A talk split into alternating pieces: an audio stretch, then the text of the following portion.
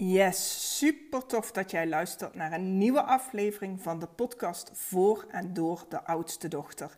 Ik ben Monique Jansen. Ik ken de dynamiek van de oudste dochter, want mijn moeder is een oudste dochter. Ik ben zelf een oudste dochter en inmiddels ben ik ook moeder van een oudste dochter van zeven. In het dagelijkse leven help ik vrouwen die oudste dochter zijn om af te rekenen met hun piekergedachten, zodat ze weer volledige aandacht voor zichzelf, partner en kinderen krijgen en dat zonder schuldgevoel. Nou, en de titel van vandaag verraadt het al een beetje. Ik heb een superleuke aflevering voor je klaarstaan. Ik ga in deze aflevering in gesprek met Eline Busser van Leef Nu Coaching. Eline is naast zichzelf oudste dochter, moeder, partner en vervult nog vele andere rollen. Maar daarnaast is ze ook ondernemer. Ze is coach voor midlife mama's, biedt relatietherapie aan partners en ouderschap in midlife. Binnen haar coaching maakt zij ook gebruik van de tool Creatrix en dat is ook de manier waarop we elkaar hebben leren kennen. Ik ga niet te veel verklappen, maar deze aflevering staat boordevol inspiratie en wijze lessen. Ben ook dan echt heel erg dankbaar dat Eline zo open is geweest en zich kwetsbaar opstelt in deze podcast. En als je het mij vraagt, is het een van de afleveringen die ik zou adviseren om te luisteren. Luister je mee? Hey, welkom Eline in mijn podcast. In de podcast voor en door de oudste dochter. Super leuk dat jij er bent. Ik heb jou in de introductie al kort voorgesteld, maar ik ben natuurlijk nieuwsgierig. Kan jij jezelf ook nog even voorstellen?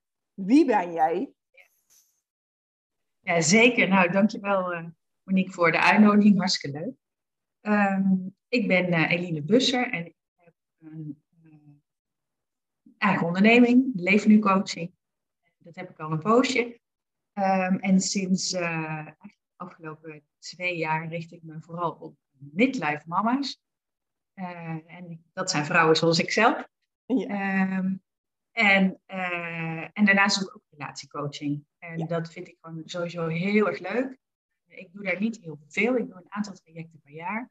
Omdat ik het ook belangrijk vind om uh, stellen echt de tijd en de ruimte te geven om mm -hmm. dingen uit te zoeken. Um, maar de uh, midlife mama's, ja, dat, daar zit wel mijn passie. Ja. En ik werk onder andere met de methode Creatrix, uh, ja. net als jij. En ja, weet je, daar ben ik het fantastisch om die te hebben kunnen toevoegen aan mijn arsenaal. Ja, precies. Ik ben ook helemaal fan van. En wellicht komen ja, we daar misschien later in de podcast nog even op terug, zeg maar. Want daar kennen we elkaar natuurlijk ook van. Um, ja. Hey, superleuk. Ja, daarnaast ja, daarnaast ben ik uh, moeder uh, van twee dochters. Dus ik heb een oudste dochter, maar ik ben zelf ook een oudste ja. dochter. Ja, en uh, ik heb een partner met twee zoons. Ja. dus mijn oudste dochter is sinds een aantal jaar in ons samengestelde gezin in één keer niet meer de oudste dochter. Dat is ook wel heel bijzonder. Dat is dus echt wel verschoven. en want, ik dat merk ik ook. Want heel even, want jouw partner heeft twee zoons. Ja, klopt. Maar dan ja. blijft zij ja, even de oudste dochter. Ja, dat klopt. Dat is natuurlijk zo. Ja. Maar ik heb wel gezien dat er in haar, um, dat er wel dingen verschoven ja. zijn. Maar dat geloof ik, ja. ja. Ja, in de positie in het gezin. Ja, ja precies. Dus, dus, dat is wel leuk. Misschien kunnen we daar nog eens, uh, daar heb jij dan ook uh, natuurlijk heel erg veel verstand van. Dus dat is wel leuk. Misschien kunnen we daar eens nog naar kijken. Maar ik ben zelf inderdaad ook oudste dochter. Ja hey, want Eline, kan je iets vertellen over het gezin waar jij uitkomt? Ja, ik ben de oudste van twee. Ik heb een jonger broertje. En die, wij schelen 3,5 jaar. Ja. Uh, en dat was vroeger wel echt veel. ja. en, uh, want, en zeker een jonge meisje. ja, dat was echt een wereld van verschil. Ik, ja. ik ging bovendien ook op mijn zeventiende op kamers. dus mm -hmm. echt, echt het huis uit. Kwam ik ook bijna niet meer thuis. Dus weet je, hij was vanaf zijn veertiende ineens, uh, dertiende was hij zelfs nog toen, ja. enig kind thuis. Ja. Ja. Um, dus, dus weet je, ja, dit is, het was een groot verschil. Yes. Ja, ja zeker. hey Elina, en kende jij, kende jij al langer, zeg maar, de plek, zeg maar, de invloed die de plek van je gezin heeft op je volwassen leven? Was je daar al mee bekend? Ja, daar was ik wel mee bekend. ik ben um, van oorsprong maatschappelijk werken. Ja. En heb ook heel veel gewerkt met gezinnen, systemen. En ben er natuurlijk ook in opgeleid. Ja, en daarnaast heb ik uh, wel veel ook gewerkt met uh, familieopstellingen en uh, psychodrama. Dus ja. ja. daar komt dat zeker in terug. Ja. ja, juist. Ja, dat is ook inderdaad hoe ik er ooit mee in aanraking ben gekomen. Inderdaad, mijn opleiding maatschappelijk werk, familieopstellingen, inderdaad. Leuk, leuk. Hey, ja, Eline, de, de veel voorkomende eigenschappen van de oudste dochter zijn een groot verantwoordelijkheidsgevoel, voortvarend, serieus, plichtsgetrouw, zorgzaam. Ja, en als veel voorkomende zesde is eigenlijk perfectionisme. Die kunnen we er eigenlijk wel aan toevoegen. Hey, herken jij die bij jezelf en welke springen eruit? Ja, zeker. Ja, ik moet er gewoon om lachen. Ehm, ja, ze springen naar, ja, eigenlijk allemaal heel herkenbaar. Ehm, eh, ja, vooral die, die ehm, wat, wat zei je nou als eerste? Groot verantwoordelijkheidsgevoel. Ja, die, ja, dat is ook echt het grote verschil voor mij uh, met bijvoorbeeld mijn broer. Ja. Als ik kijk naar uh, onze plek in het gezin, maar ook onze uh, rol in het gezin, ja. dan is ja, die springt er enorm uit. En ehm, die heb ik in mijn hele leven wel meegedragen. Ja, ja absoluut. Ja. Hey, en, en perfectionisme. Ja, precies. Hey, en heb je dat als last ervaren of um, of was het je kwaliteit, zeg maar? Want weet je, het zijn mooie eigenschappen die je heel ver kunnen brengen in je leven. Maar goed, ik werk met oudste dochters waarin het inmiddels valkuilen zijn geworden. En zij hebben last van deze eigenschappen. Ja, zeker. Dat snap ik. Ehm, inmiddels zijn het, uh, mijn, zie ik het allemaal als, als assets, hè? als, als uh, prachtige kwaliteiten. Ook ja. Dat ik zorgzaam ben, dat ben ik ook echt wel. Maar ik heb mijn hele leven wel, uh, voordat ik dat kon zien als assets, heb ik daar zeker mee geworsteld. Ja, absoluut. hey, wat maakte dat je dat kon zien als uh, kwaliteiten? Wat heeft jou daarin geholpen? Uh, nou, nou, zeker mijn, mijn moederschap. Ja. Heeft me daarin geholpen. Um, weet je, als moeder ik, ik vind het althans. Voor mij is moederschap ook heel reflectief. Ja. Wat wil ik eigenlijk, eh, wat wil ik met mijn kinderen? Waar wil ik, zeker ook mijn oudste dochter, waar wil mm. ik graag dat zij zich in ontwikkelt? En um, ik wil niet dat zij last heeft. Uh, dus hoe kan ik dingen anders doen? Maar als je dingen anders doet, kom je natuurlijk ook terug bij, um, nou ja, hoe is het dan voor jezelf geweest en hoe doe ik dingen? Ja, precies. Ehm, dus dat heeft mij, die spiegel heeft mij heel veel inzichten gegeven. Anders dan dat ik al wist. Hè? Want vanuit mijn opleiding wist ik al wel ehm, hoe het in elkaar stak. Maar, maar, maar, ja, zo is het leven natuurlijk. Op het moment dat je het doorleeft, ja. uh, wordt het pas werkelijkheid. En dat, daar heeft voor mij echt wel uh, daar heb ik de scherpe kantjes eraf gehaald. Heb ik mezelf voor een deel kunnen transformeren. Dus de too much uh, ja, heb, ik er, heb ik kunnen terugdringen. Ja. Um, maar er zijn een aantal aspecten die eigenlijk pas echt met, uh, voor mij, uh, Creatrix. Ja. Maar, hè, dus ik, ik heb een aantal dingen ook echt wel gecreatrix, zoals wij dat zo mooi zeggen als ja. werkwoord. Ja. en kort daarvoor ook flinke burn-out gehad. Uh, door, door, stil, door stil te staan. Het stilstaan in de situatie. Ah, ja, dat is een hele mooie. Want inderdaad, ik heb hier een lijstje met vragen langs mij. En een van die vragen zou ook zijn van, goh, een beetje, heb je ook goede tips voor de luisteraars? Nou ja, goed, dit is dan natuurlijk, ja, dit is een prachtige, hè? Vertragen, stilstaan. Mm ja, ja, in onze 24-7 maatschappij doen we dat niet meer zoveel. En uh, burn-out is vaak wel een mooie les en uh, leerschool om weer uh, te vertragen en stil te staan. Kan jij dat eigenlijk ook zo zien, hè? want ik zeg inderdaad, een burn-out is een mooie les. weet je, sommigen spreken over een cadeautje. Zie jij dat ook zo? Oh, absoluut. Het heeft mijn leven gewoon compleet veranderd. Ja? Ja, het heeft mijn leven echt compleet veranderd. En het was een, ja, ik noem het een burn-out. Voor mij was het een, um, ik werd letterlijk stilgezet, maar dat is natuurlijk heel vaak het verhaal. Maar ik werd letterlijk stilgezet doordat ik mijn enkelbanden afscheurde. Oh. Uh, in combinatie met in één week scheurde ik mijn enkelbanden af en had een tweede graad brandwond. Oké. Okay. Kokend heet water over mijn bovenbeen.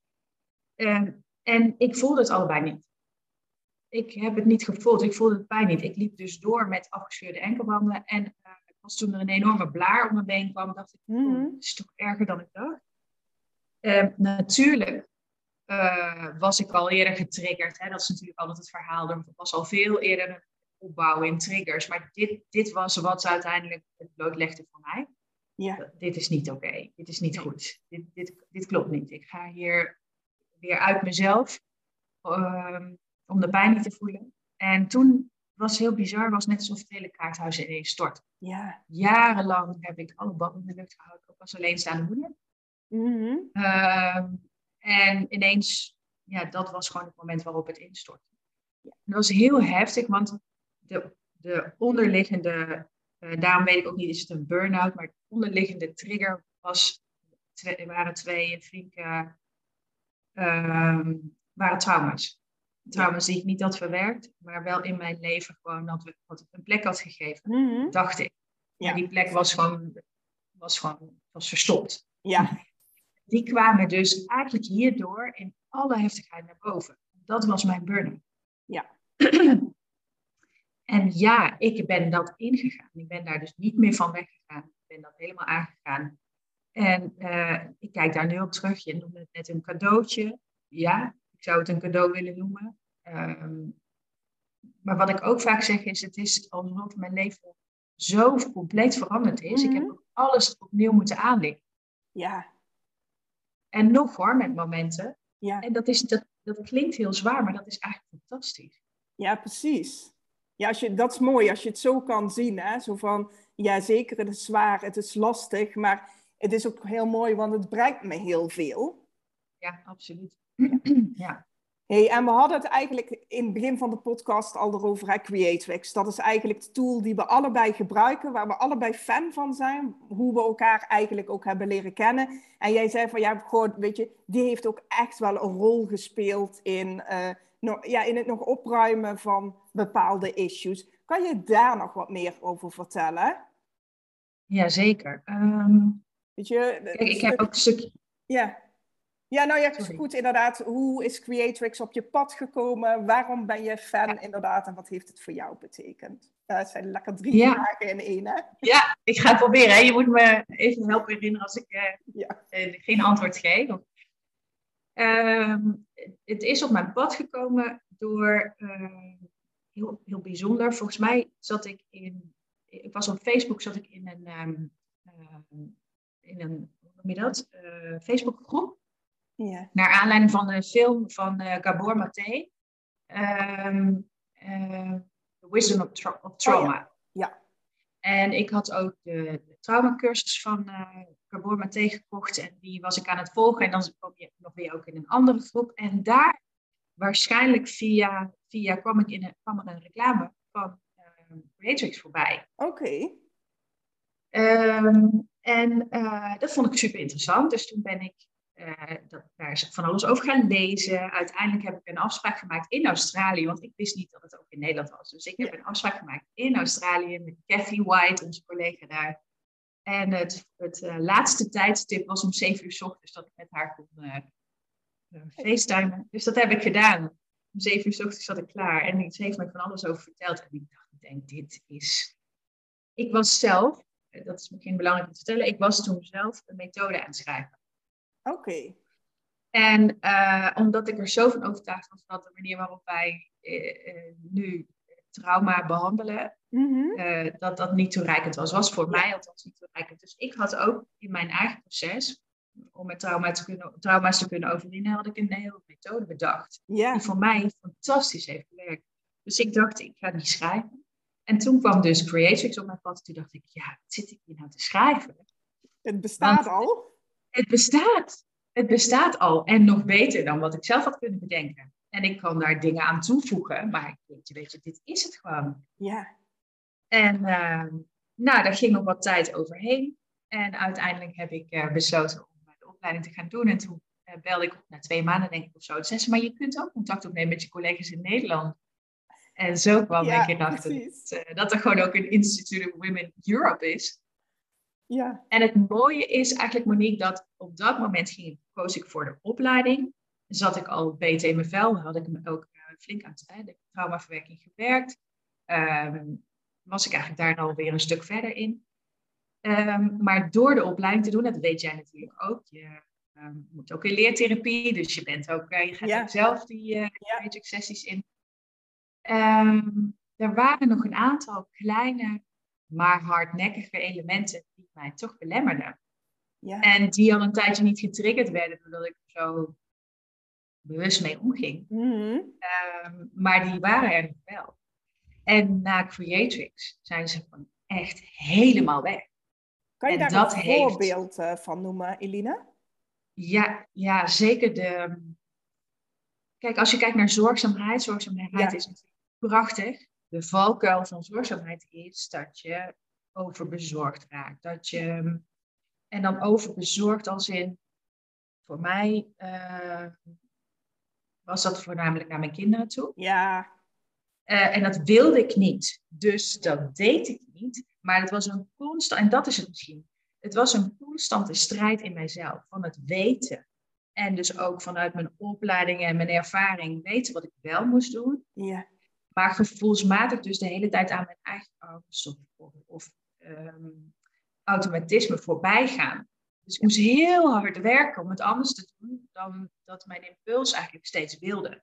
Ja, precies. Die kwam uiteindelijk niet van. Ja, ja hè? uiteindelijk kwam je, kom je dan niet van je impuls af eigenlijk. Dus wat je doet met, de, met allerlei andere um, verwerkingsmethoden, is wel verzachten, inzicht, bewustzijn creëren en ook nieuwe vaardigheden. Ja. En wat ik met Creatrix, uh, wat we met Creatrix kunnen doen, wat ik fenomenaal vind, is dus ook die impuls uh, behandelen en wegnemen. Waardoor je dus ook niet meer dat interne conflict de hele tijd hebt. Ja, precies. Ja, mooi. En ik herken hem ook wel inderdaad wat je zegt, hè. Doordat je inderdaad, en dat geldt voor heel veel oudste dochters, hè. Menig oudste dochter heeft gewoon heel veel gedaan aan persoonlijke ontwikkeling. Hè. Oudste dochters zijn nieuwsgierig naar kennis en weten daardoor vaak heel veel zijn zich dus ook vaak bewust van hun patronen. Maar dan ga je jezelf een soort halt toeroepen. Hè? Als je merkt van, oh ja, dat borrelt op. Oh, stop. Weet je? Uh, niet doen. En dat is inderdaad wel het mooie wat je bij het Creatrix weg kan halen. Want het kost je gewoon ook energie. Hè? Om continu maar je bewust te zijn van inderdaad je triggers. En die niet uh, ja, door te zetten. Zeker, ja. En, en ik weet niet hoe dat, wat jouw ervaring is, ook met die oudste dokters. Maar wat ik me kan voorstellen en wat ik ook uh, bij mijn klanten zie en mezelf ook herken, is um, je, die, die triggers kan je besturen, ook al is het mm. heel vermoeiend, um, maar ze voorkomen eigenlijk ook dat je nog een laagje dieper kunt gaan naar je echte eigen behoeftes en verlangen, verlangens. Ja, precies. En dat vind ik heel mooi, ook doordat je bij Creatrix dus die laag eigenlijk oplost, krijg je de kans om nog een laag dieper te zakken in jezelf en je, je authenticiteit. Ja, ja. Ja, kijk, en we zijn een podcast aan het opnemen, maar wij zitten via Zoom en ik krijg helemaal een lach op mijn gezicht. Ja. Eh, want dat is het inderdaad. Hè. Je kan die laag dieper gaan en ja, je komt steeds meer bij je eigen kern uit. Dat was iets waar ik trouwens vroeger allergisch voor was, voor uh, je eigen kern en alles weten en alles zit al in je. Maar het is wel oprecht zo inderdaad. En door Creatrix ja, haal je die laagjes eraf en kom je wel echt bij je pure ik uit. Hè? Mm. Zeker. Ja, ik kan me zo voorstellen dat als oudste dochter zo. Kijk, in je plek in het gezin is natuurlijk ook die van, van grote verantwoordelijkheid. Veel oudste dochters hebben ook, denk ik, uh, last van parentificatie, zoals we dat zo mooi in de hulpverlening noemen. Um, hè, waarbij je toch enorm gevoelig bent geweest voor de noden van je ouders. Of ja, van je ouders. ja. Dus je hebt al heel vroeg geleerd om je eigen behoeftes en verlangens um, te vervormen. Dat doe je als kind. Hè? Ben je dan kinderen altijd zo mooi flexibel? Dat zijn ze ook, maar, ja. maar het gaat veel verder. Ze zijn niet alleen maar flexibel, ze um, vullen de leegte die ontstaat. Ze vullen ja, de precies. behoefte die ontstaat buiten henzelf. Ja, dus wij hebben geleerd om in ons hoofd te gaan en heel goed te kijken En zeker als vrouw zien we natuurlijk de, hè, welke behoeftes, welke emoties de ander heeft. En die vullen we in. Ja, ja. Ja, dus en dat speelt ook nog inderdaad net wat jij zei, hè, bij die oudste dochter. Ja, dat speelt ook nog gewoon zo de angst om uit het nest gegooid te worden. Hè? Ah. Zo van, ja, weet je, ik moet mijn ouders, uh, ik moet mijn best doen, tevreden stellen. Net wat jij zegt, hè. En dan ja, ga je je eigen verlangens aan de kant zetten en ga je doen wat je denkt dat er van jou verwacht wordt. Precies, dus dat denkbrein, en wat jij net ook zei, van, dat is allergisch voor de kern. Ja, logisch, want analytisch gezien eh, kan je die helemaal niet verklaren, die kern. Wat de fuck is nou de kern? Precies. Uh, ja. Weet je, jeuk, ja. kriebels, want dat is ook zweverig en weet ik het allemaal. Ja, en dat is ook weer meteen inderdaad een van de sterke kanten van de oudste dochter. Hè? Dat analytisch zijn, dat denken. Weet je, oudste dochters zijn vaak wandelende hoofden, maar ja, zijn door de jaren heen wel complete verbinding met hun lijf kwijtgeraakt. Dus ik hoor, ja, dat hoor ik keer op keer terug bij mijn klanten. Oh, absoluut. Ja, heel herkenbaar. Ja. En die zeg je eigenlijk ook, hè, want dat is natuurlijk ook een beetje de voordeel van de burn-out. Ja, en, en ja, mooi hoe je dat uh, ook dus in sprake brengt. Heel herkenbaar. Dus het is iets wat ik van kleins af aan eigenlijk heb geleerd als oudste dochter. Ja. Uh, hè, dus dat, dat eigenlijk die verbinding met je eigen lijf, uh, um, die verdwijnt langzamerhand. En misschien kun je die, heb je die niet eens werkelijk ontwikkeld, zoals ja, een, een, ander dat ontwikkelt. Voor mij, uh, heel kort, het trauma wat ik opliep was mijn um, begin twintig. Een hele, ben ik verkracht. Nou, mhm. dat is bij uitstek natuurlijk een moment, zo'n zo'n crisismoment, waarbij je de keuze hebt om ook je lichaam te verlaten. Nou, dat wist ik hoe dat moest. Ja. Want dat had ik al wel hè, op een bepaalde manier al eerder geleerd. En dat is volgens mij ook met Creatrix wat heel helder is. Een trauma. Ehm, kijk, wat voor mij een trauma is, hoeft voor jou geen trauma te zijn. Nee, precies. Dezelfde ervaring ja. kan bij jou heel erg anders op landen dan bij mij. Bij mij landde dit trauma op iets wat ik al gewend was om te doen. Ja, precies. Um, dus dat uit mijn lichaam gaan en die verbinding en mm maken, ehm, ja, dat, dat, was eigenlijk heel gemakkelijk. Alleen is op dat moment zo bestendigd en heftig geworden. Dat heb ik de rest van mijn leven verder geperfectioneerd. Ja, ja daar was je heel goed in geworden. Daar was ik heel goed in geworden, ja. Ik was er goed in, maar na dat event, dat was gewoon ultiem de oplossing als iets moeilijk was of lastig. En ik ging maar door. Dus de verbinding, hè, je stelde straks ook de vraag, wat heeft mij nou geholpen door mijn burn-out heen, mijn traumaverwerking, zo zou je het misschien beter kunnen noemen, mhm. is ook echt wel lichaamswerk. Dus hè, stilstaan, verstilling, meditatie, uh, ontspanningsoefeningen, gewoon letterlijk dat lijf gaan voelen. Ehm, en uh, ja, dat is denk ik voor heel veel vrouwen essentieel. Ja. Ja, mooi Eline, dat je zo eerlijk bent uh, in deze podcast, want dat is natuurlijk nogal wat wat je hier vertelt. En dat je inderdaad ook vertelt van, hey, weet je, wat heeft mij geholpen hierin? Hè? Want iets waar je ontzettend goed in geworden bent, maar wat uiteindelijk wel gewoon echt je valkuil uh, werd. Absoluut, absoluut, ja. ja. En ik denk dat er heel veel vrouwen zijn die zich daarin herkennen. Ja, ja zeker, inderdaad. Hey, en nou ben ik even nieuwsgierig, want jij vertelde, je hebt ook een oudste dochter, hè? Um, met alles wat jij weet van de patronen van de oudste dochter, de, inderdaad, eh, jouw eigen leven, alles wat je hebt meegemaakt. Wat zijn dan belangrijke dingen zeg maar, die je meeneemt in de opvoeding van je oudste dochter?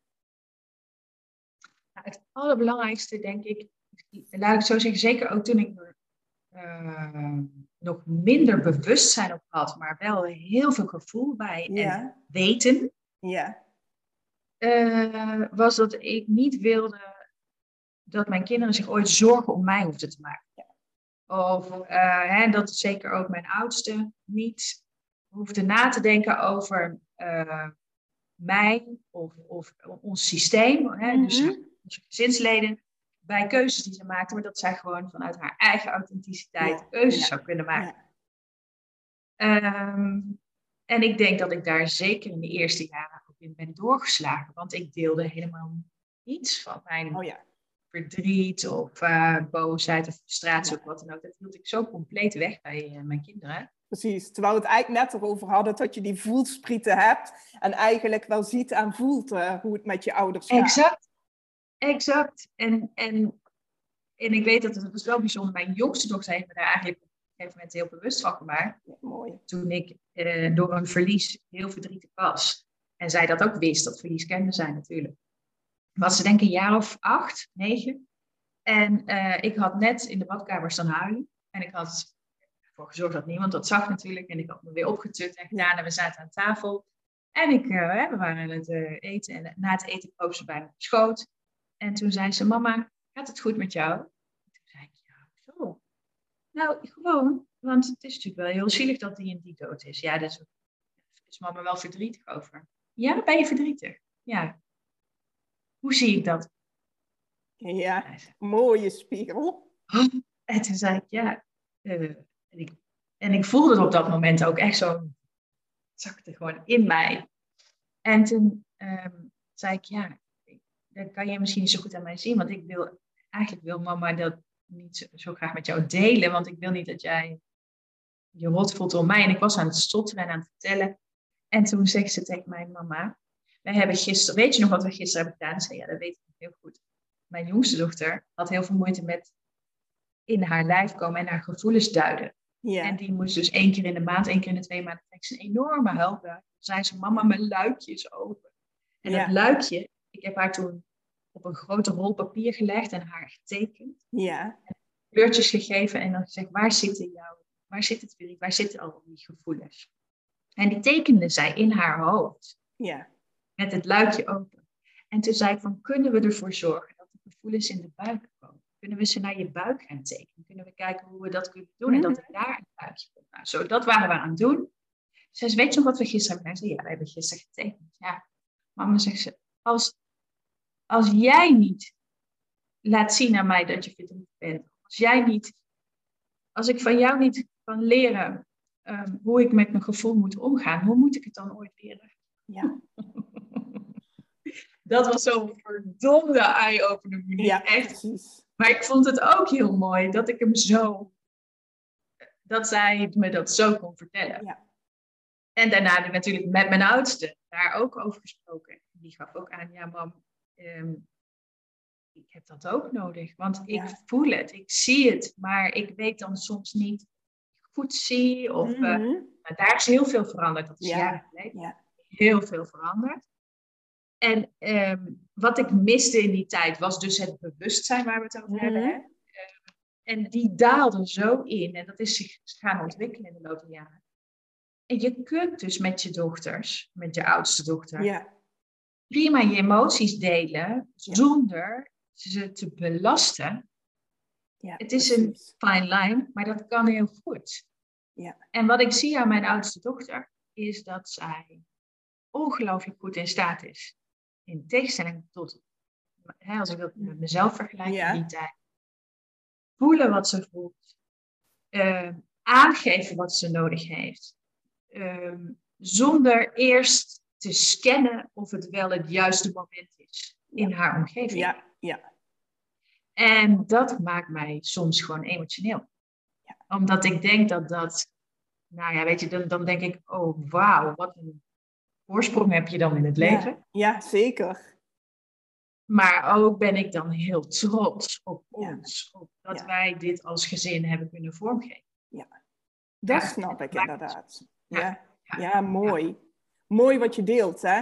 En eigenlijk, ik denk dat dat echt voor heel veel mensen herkenbaar is, hè. Dat we stoeien met onze emoties. En dat we vaak inderdaad de weg kiezen van, oh, het niet laten zien, hè. Weet je, even die tranen Ja, wegvegen, glimlach op, zeg maar. Terwijl je kinderen gewoon ontzettend goed voelen wat er aan de hand is. En daarin geef je dan eigenlijk ook een heel vertekend beeld af, hè. Van, weet je, kinderen voelen verdriet en jij hebt de glimlach. Een. Terwijl we- Ja, terwijl we eigenlijk zo graag willen dat onze kinderen wat anders leren. Dus mooi dat je dat proces eh, in, de, in deze podcast hebt willen delen. Ehm, ja, heel erg mooi. Ik denk dat we inmiddels al eh, behoorlijk wat informatie, wijze lessen, ervaringen hebben gedeeld. En dan ben ik eigenlijk nog even nieuwsgierig. Maar jij vertelde, ja, de jonge broertje, hè? Had je eigenlijk ooit wel eens, weet je, in zijn schoenen willen staan? Zo van, hoe is dat om de jongste te zijn? Ja, dat vind ik een hele, vind ik een heel interessante vraag. Ik geloof het niet. Nee. Nee, ik heb die. Maar dat komt, dat zegt misschien alles ook over dat het een jongen is en dat ik dat, dat ik dat niet zo van elkaar los heb kunnen zien. Bovendien heeft mijn broertje ook altijd. Ik, ik, vond het een, ik vond het altijd een marsmannetje gewoon. Ik begrijp helemaal niks van de jongen. En ook niet van de riots die hij in ons gezin, zeg maar, stookte. Ik heb dat nooit gezien als een benijdenswaardige positie of zo. Nee, precies. nee.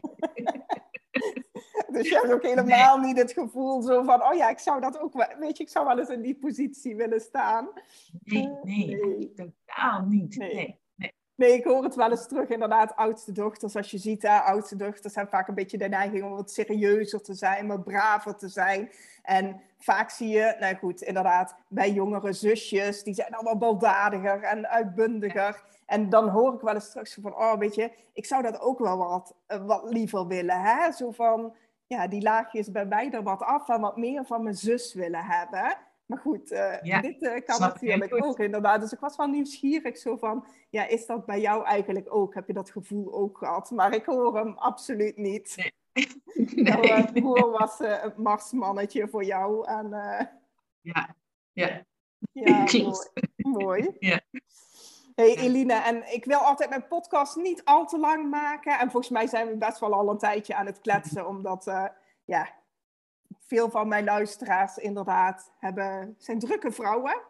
En uh, ja, wil ik geen uh, uren podcast maken, ondanks dat ik echt nog uren met je kan kletsen. Maar is er mhm. nog iets wat je zou willen delen met de luisteraars? Je hebt echt al superveel gedeeld, maar is er nog iets wat je zou willen delen? Nou, uh, ik denk het belangrijkste is dat er dus echt um, een andere manier is om met je kwaliteiten om te gaan als oudste dokter. En dat dat absoluut niet zwaar of um, belemmerend of verwrongen hoeft te voelen. Ja, ja. Dat er uh, echt een manier is om, um, ja, om voluit te leven en om Ehm, dat oudste dochter zijn ja, iets fantastisch te vinden. Ja, ja. Ja, ja mooi. mooi. Het is ook een mooie afsluiter, inderdaad. hey, Eline, en stel dat bij, mijn luisteraars nou midlife mama's zitten. Waar kunnen ze jou vinden? Ja, ze kunnen mij vinden op, uh, nee, via mijn website bijvoorbeeld, leefnucoaching.nl. Um, op Instagram ook leefnu. Ja. Um, en Facebook dus uh, als ze zich uitgenodigd voelen, heel graag. Dus ze altijd contact met me nemen. Nou, superleuk. Superleuk. Ik zet het ook nog in de show notes uh, van de podcast. Dus hebben ze het gemist met het praten, kunnen ze het terugvinden onder de show notes. En uh, Eline, ik wil jou heel erg bedanken voor jouw aanwezigheid in deze podcast. Voor alles wat je ingebracht hebt, jouw input. Dank je wel. Jij ook voor het uitnodigen. En ik vind het echt fantastisch dat je werkte met oudste dochters. Want ik denk echt, wauw, ik wou dat ik uh, uh, Monique Jansen had gekend in de tijd dat ik nog worstelde met al die dingen. Want ja, ik denk dat ik me heel erg aangesproken gevoeld had. Nou, dankjewel ja. voor dit compliment. En dit is een mooie en daar gaan we mee afsluiten. Bedankt.